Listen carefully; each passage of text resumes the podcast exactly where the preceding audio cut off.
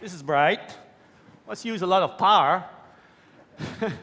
Well, flying you all in here must have cost a bit of energy too. So the whole planet needs a lot of energy. And so far, we've been running mostly on fossil fuel. We've been burning gas. Been a good run. It got us to where we are, but we have to stop. We can't do that anymore. So we are trying different type of energy, now alternative energy, but it proved quite difficult to find something that's as convenient and as cost-effective as oil, gas, and coal. My personal favorite is nuclear energy. Now, it's very energy dense, it produces solid, reliable power, and it doesn't make any CO2. Now, we know of two ways of making nuclear energy, fission and fusion. Now, in fission, you take a big nucleus, you break it in part, in two, and makes lots of energy. And this is how the nuclear reactor today works. Works pretty good. And then there's fusion. Now, I like fusion. Fusion's much better. So you take two small nucleus, you put it together, and you make helium. And that's very nice. Makes lots of energy. This is nature's way of producing energy. The sun and all the stars in the universe run on fusion. Now, a fusion plant would actually be quite cost-effective, and it also would be quite safe. It only produces short-term radioactive waste, and it cannot melt down. Now, the fuel from fusion comes from the ocean. In the ocean, you can extract the fuel for about 1,000th of a cent per kilowatt hour. So that's very, very cheap. And if the whole planet would run on fusion, it would run, we could extract the fuel from the ocean, it would run for billions and billions of years. Now, if fusion is so great, why don't we have it? Where is it? Well, there's always a bit of a catch. Fusion is really, really hard to do. So the problem is those two nucleus, they're both positively charged, so they don't want to fuse. They go like this, they go like that. So in order to make them fuse, you have to throw them at each other with great speed. And if they have enough speed, they will go against the repulsion, they will touch, and they will make energy. Now, the particle speed is a measure of the temperature.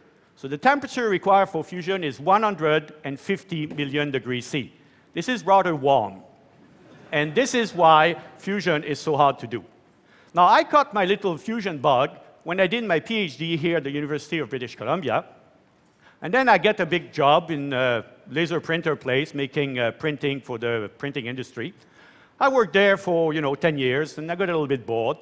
And then I was 40, and I got a midlife crisis. You know, the usual thing, who am I, what should I do, what should I do, what can I do? And then I was looking at my good work, and what I was doing is I was cutting the forest around here in BC and burying you, all of you, in millions of tons of junk mail. Now, that was not very satisfactory. So some people buy a Porsche, other, get a mistress, but I've decided to get my bit to solve global warming and make fusion happen. Now, so the first thing I did is I look into the literature and I see how does fusion work. So the physicists have been working on fusion for a while, and one of the ways they do it is with something called a tokamak. It's a big ring of magnetic coil, superconducting coil, and makes a magnetic field in a ring like this. And the hot gas in the middle, which is called a plasma, is trapped. The particle go round and round and round the circle and the wall. Then they throw a huge amount of heat in there to try to cook that to fusion temperature. So this is the inside of one of those donuts, and on the right side you can see the fusion plasma in there.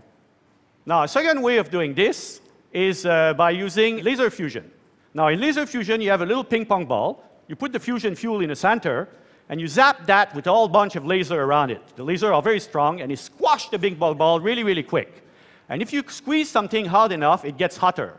And if it gets really, really fast, and they do that in 1 billionth of a second, it makes enough energy and enough heat to make fusion. So this is the inside of one such machine. You see the laser beam and the pellet in the center. Now, most people think that fusion is going nowhere. They always think that the physicists are in their lab and they're working hard, but nothing is happening. That's actually not quite true. This is a curve of the gain in fusion over the last 30 years or so. And you can see that we're making now about 10,000 times more fusion than we used to when we started. That's pretty good gain. As a factor of fact, it's as fast as the fabled Moore's Law that defined the amount of transistor they can put on a chip. Now, this dot here is called JET, the Joint European Torus. That's a big tokamak donut in Europe. And this machine, in 1997, produced 16 megawatts of fusion power with 17 megawatts of heat. Now, you see, that's not much useful, but it's actually pretty close, considering we can get about 10,000 times more than we started. The second dot here is the NIF. It's the National Ignition Facility. It's a big laser machine in the US, and last month they announced, with quite a bit of noise, that they managed to make more fusion energy from the fusion than the energy that they put in the center of the ping pong ball. Now, that's not quite good enough, because the laser to put that energy in was more energy than that, but it was pretty good.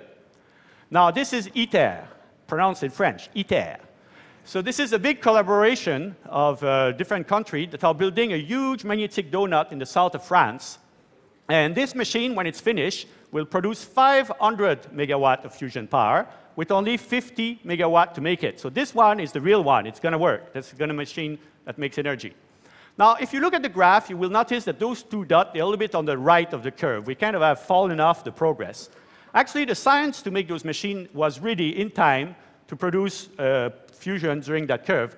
However, there's been a bit of politics going on, and the will to do it was not there, so it drifted to the right. ITER, for example, could have been built in 2000 or 2005, but because it's a big international collaboration, the politics got in and it delayed it a bit. For example, it took them about 3 years to decide where to put it. Now, fusion is often criticized for being a little too expensive. Yes, it did cost, you know, $1 billion or $2 billion a year to make this progress. But you have to compare that to the cost of making the Moore's Law. That costs way more than that. The result of the Moore's Law is this cell phone here in my pocket. This cell phone and the internet behind it cost about $1 trillion. Just so I can take a selfie. I can put it on Facebook. Then when my dad sees that, he'll be very proud. We also spend about $650 billion a year in subsidies for oil and gas and renewable energy. Now, we spend 0.5% of that on fusion. So me, personally, I don't think it's too expensive. I think it's actually been shortchanged, considering it can solve all our energy problem cleanly for the next couple of billions of years. Now, I can say that, but I'm a little bit biased, because I started a fusion company, and I don't even have a Facebook account. So when I started this fusion company in 2002, I knew I couldn't fight with the big labs. They had much more resources than me. So I decided I need to find a solution that is cheaper and faster. Now, magnetic and laser fusion are pretty good machines. They're awesome piece of technology, wonderful machine, and they have shown that fusion can be done. However, as a power plant, I don't think they're very good. They're way too big, way too complicated, way too expensive. And also, they don't deal very much with the fusion energy. When you make fusion, the energy comes out as neutron. Fast neutron comes out of the plasma. Those neutrons hit the wall of the machine. It damages it. And also, you have to catch the heat from those neutrons, run some steam to spin a turbine somewhere. And on those machines, it was all a bit of an afterthought. So I decided that surely there's a better way of doing that. So back to the literature, and I read about the fusion everywhere.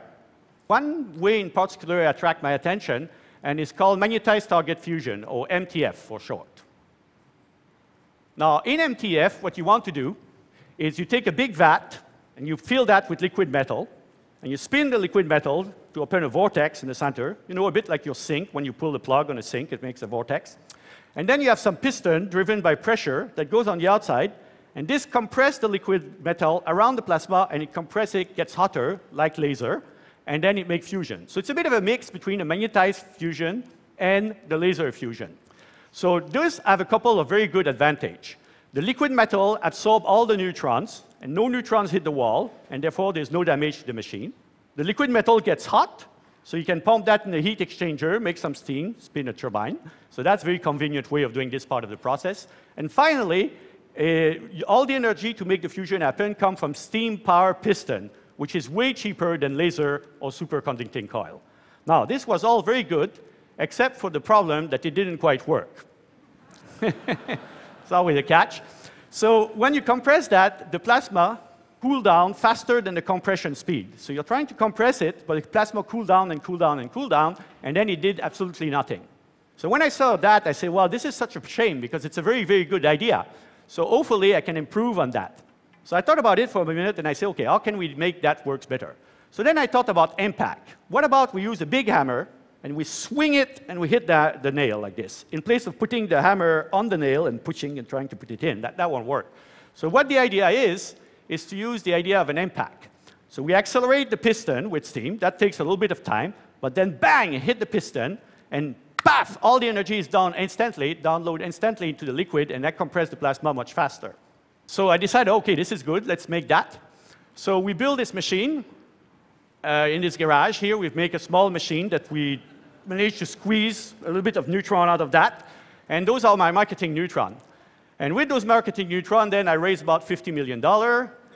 And I hire 65 people. That's my team here.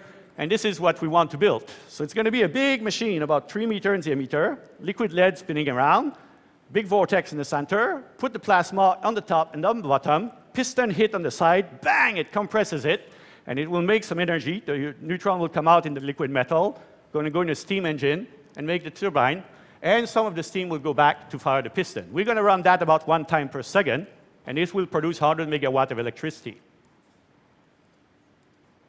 OK, we also build this injector. So this injector makes the plasma to start with. It makes the plasma at about a lukewarm temperature of 3 million degrees C.